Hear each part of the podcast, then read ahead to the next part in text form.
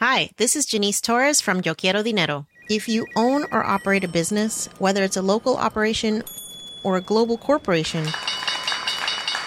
partnering with Bank of America could be your smartest move.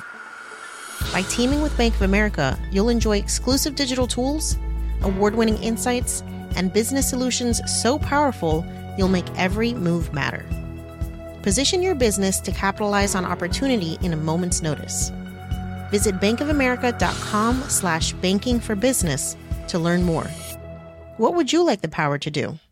Bank of America NA, copyright 2024.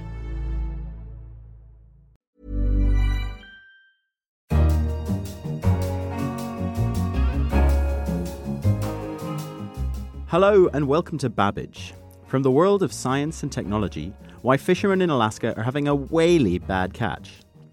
So, the most current estimates of how much the whales are taking off the lines are between 5 and 16 kilograms for every 100 hooks that are baited on a line. And a familiar voice joins us. It is great to be back on the show. It's Kenneth Cukier. He sat down with technology veteran Tim O'Reilly to discuss why we're all so negative about the years ahead.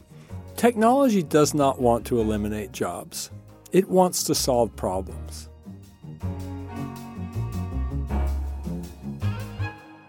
I'm Hal Hodson, the technology correspondent for The Economist, and your host for today. Our first story is hot off the press. Minutes ago, the journal Nature announced an important development in gene editing. CRISPR is often described as acting like a pair of scissors, snipping out mistakes in the DNA's code. However, scientists have now developed a new technique. Natasha Loder is the Economist's healthcare correspondent, and she's been following the story. Natasha, I understand they're able to change the DNA without cutting it. Yes, that's right. A team at Harvard University has found a way to do something called base editing. And this is when you change the letters of code on a DNA strand without cutting it at all. And that's a direct chemical manipulation that they're doing on DNA. In simple terms, what they mean is they've taken the CRISPR Cas9 editing system, the, the old one that cuts DNA and swaps out uh, and swaps in new information. And what they've done is they've just bolted on an enzyme and they've created a molecule that's able to find a precise location in our genomes and then essentially make a very precise change to a chemical letter, one or two chemical letters of DNA without cutting the genome at all. Now, what is it about this protein machine that is better? Is it more promising for medical applications because it causes less sort of collateral damage when editing the genome? What, what exactly is useful about it? Well, well, that's exactly the phrase to use collateral damage. I mean, anytime you break a strand of DNA, you're sort of causing a, a physiological change within the cell, and that can cause a sort of number of unwanted side effects. And so you, you don't want to be cutting DNA unless you absolutely have to. Gosh, so this is this is more precise gene editing than ever.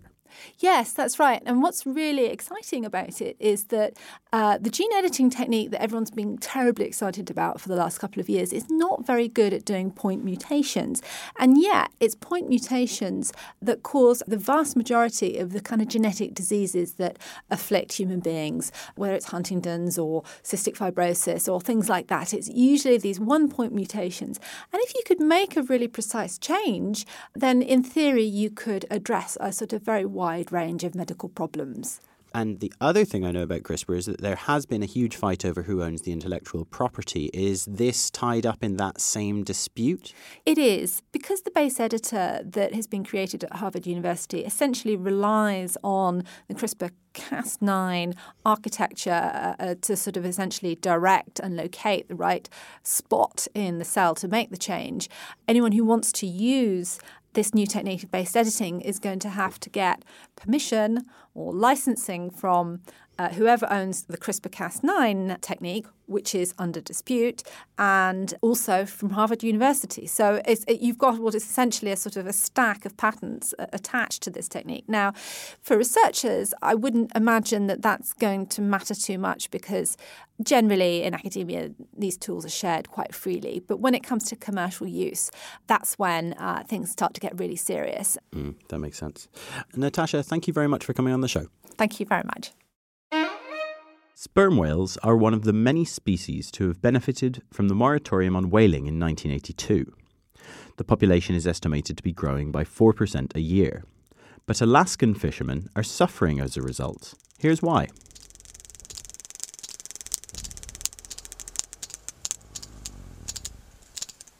That clicking is coming from a sperm whale as it removes black cod from a fishing line. It's a prized catch, and all that pilfering costs fishermen. So, the most current estimates of how much the whales are taking off the lines are between 5 and 16 kilograms for every 100 hooks that are baited on a line. Boats bait thousands of hooks per fishing set, and black cod are currently fetching about $14 a kilogram on the market. So, this is costing fishermen a lot of money. That's Sonia Schwartz, a visiting scholar at Berkeley in California. And by my maths, that's a lot of money. The fishermen are frustrated for the most part. They actually really like the whales, but they don't know what to do about them.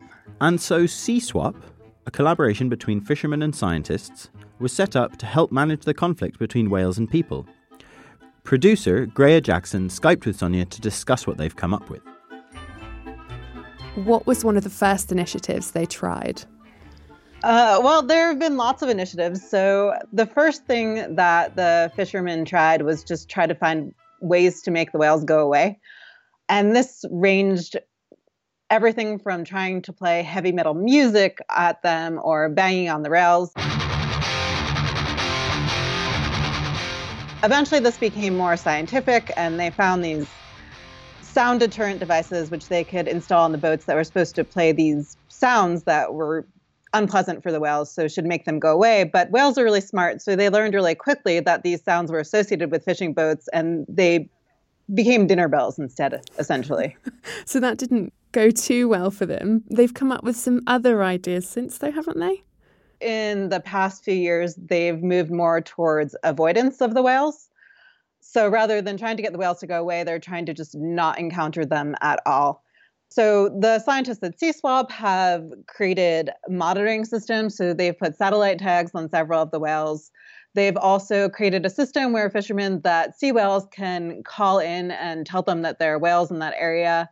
And they distribute this information. So then other fishermen can call in and be like, well, where are there whales today? So just to try to go to places where the whales aren't.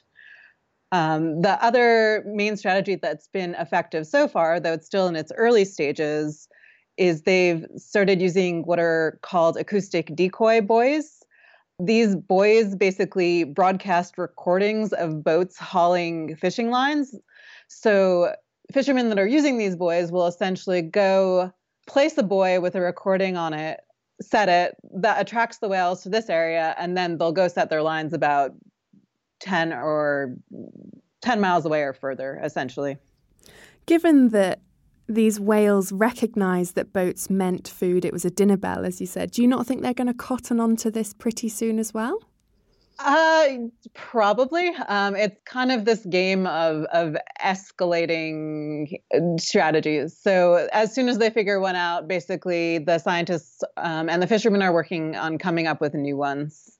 So the other the other thing that's been going on is as part of a strategy to help prevent the whales from stealing the fish is this year they recently approved pot fishing for black cod in the Gulf of Alaska.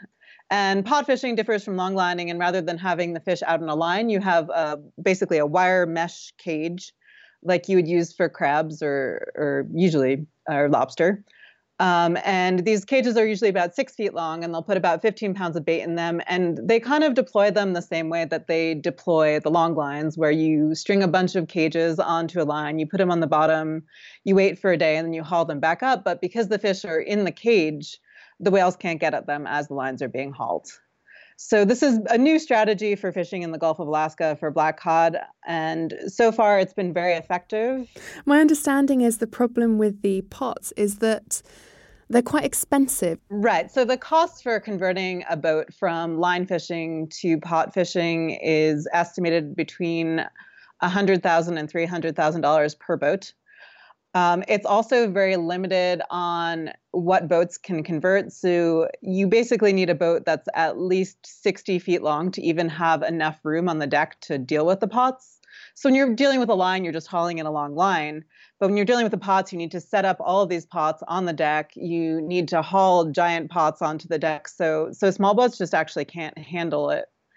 That's been a little bit controversial because if more and more boats switch over to pot fishing, they think that's going to drive some of the smaller boats out of the fishery. Mm, and I suppose the problem there is that if sperm whales can figure out all these other decoys, presumably one day they're also going to figure out how to get into these pots as well. I maybe. um, the hope is that that whales, because they don't have opposable thumbs, will not learn how to open pots. But you never know what's going to happen. Who knew that sperm whales would like heavy metal? A special thanks to Sonia for joining us on Babbage today. And now I hand over to a voice we all know very well Kenneth Cukier. Thank you very much. It is great to be back on the show. So, there is a lot of negativity in the current discourse about the future, much of it revolving around the impact of technology and what it will have on our ability and our need to work. Our guest today is more positive about these trends. It is Tim O'Reilly. He is a veteran in the technology industry and the founder and CEO of O'Reilly Media, a publishing and media company that covers all aspects of computer technology and the internet. He coined the term Web 2.0, among other things. The conferences he has held over decades have fostered the conversation between pioneers in the computer industry that have shaped the technology we use today. His latest book is WTF, or What's the Future and Why It's Up to Us.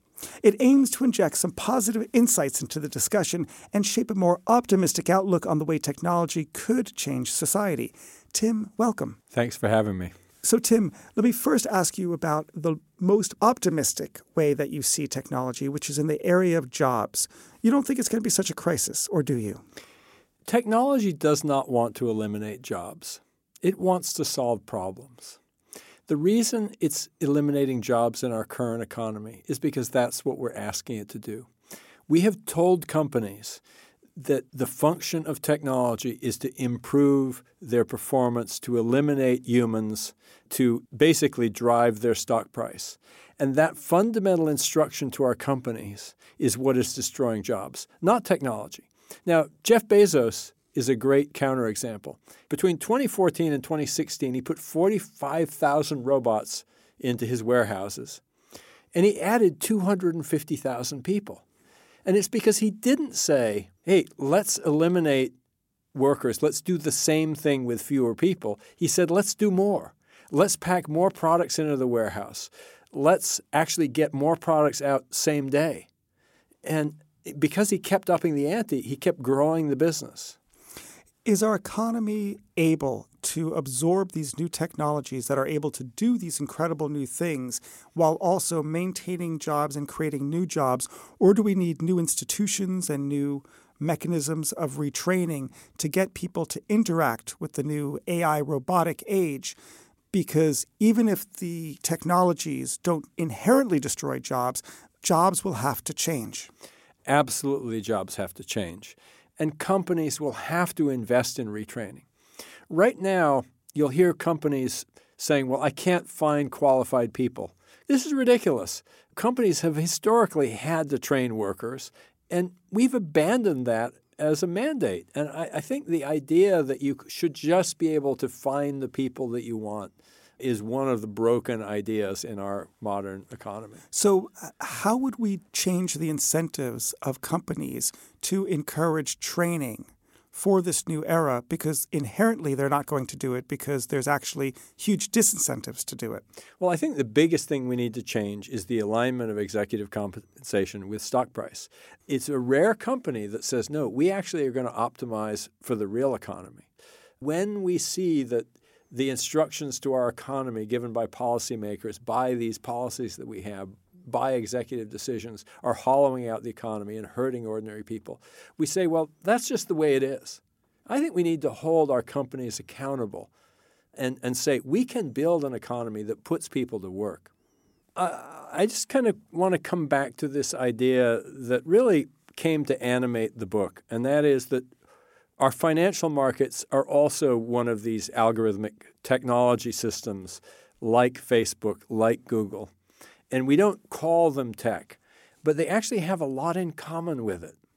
Uh, so we actually have a master algorithm that runs our economy, and it is hostile to humans, and it tells companies what to do, and it tells them, uh, you know, hey, if you make money with fake news, do it. Hey, if you make money by giving sugar to people when we know it's bad for them, do it. Hey, if you uh, you know want to peddle tobacco for 40 years after you know uh, that, it, that it's killing people, go ahead. Because guess what? Shareholder value.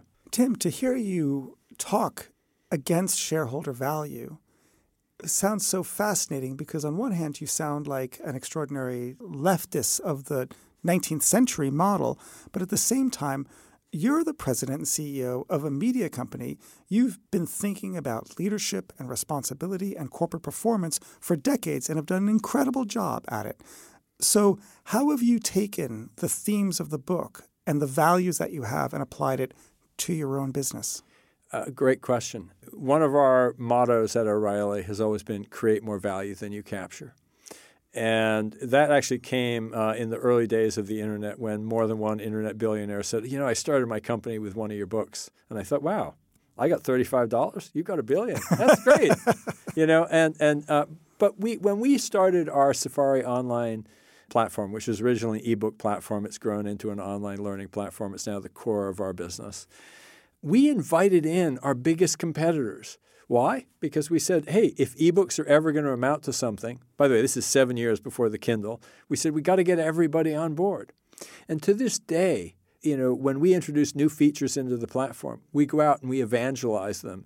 We literally are there, we say, well, we just introduced live training in Safari. Pearson and Wiley aren't picking up on it fast enough you know, we're going to take too much of the revenue and we're going to unbalance the platform because we really think about creating value for all the participants so the platform continues to be valuable for everyone. You know, one of the one of the nicest aspects of your book, WTF, is a line that's almost subterranean all throughout it. And it is what I'll phrase as the two cultures. And there's the culture of Silicon Valley, and there's the culture of the rest, maybe the rest mm-hmm. of the mm-hmm. economy, whether it's outside of Silicon Valley globally, whether it's Washington, D.C., whether it's New York, p- places that aren't imbued with technology. And the culture of the technologist is, as you phrased it with Hoffman's Law, named after Reid Hoffman, that things are going to get cheaper every year because that's sort of the Moore's Law story of processors becoming more performant and less expensive. While other things, typically when you think of things as a politician, the costs go up every year. How do you bridge, how does society bridge these two cultures, one of which is about accelerated growth and opportunity, the Silicon Valley mindset, and the other one is of a real world that isn't aware of those same trends and doesn't have the imagination of applying these technologies to their problems? Well, first off, I, am not sure I buy the two cultures idea. In fact, part of the purpose of my book is to address Silicon Valley and say, hey, you're leaving the rest of the world behind. You're working on products for people like you. You should be taking the lessons of what you've learned about how to build amazing products and solving hard, real problems. For example, I finished the book with uh, the story of Zipline, which is this incredible startup using on demand and drones. They're, they're the Uber of blood and medicine delivery in Rwanda. Now, how much better is that than I'm the Uber of dry cleaning, I'm the Uber of you know your lunch? These guys are basically saving lives because they realize that using modern technology, they could just jump right over the fact that there's no developed hospital infrastructure in this country, that the roads are bad, and that a huge number of women die from postpartum hemorrhage because there's no blood to be had uh, within range of them. And they can get it to them in 15 minutes from anywhere in the country. And that's like this astonishing. Like, we're going to solve a real problem with this amazing gift of technology. And I want more technologists to go solve hard problems and to make the world a better place because that's what technology is really for. As our technology correspondent, I couldn't agree more. Now, if you enjoy Babbage or any of our other podcasts, please let us know by rating us on iTunes or whichever platform you listen on. We'd love your feedback. That just about wraps things up for this week. I've been your host, Hal Hodson. Thank you very much for listening. In London, this is The Economist.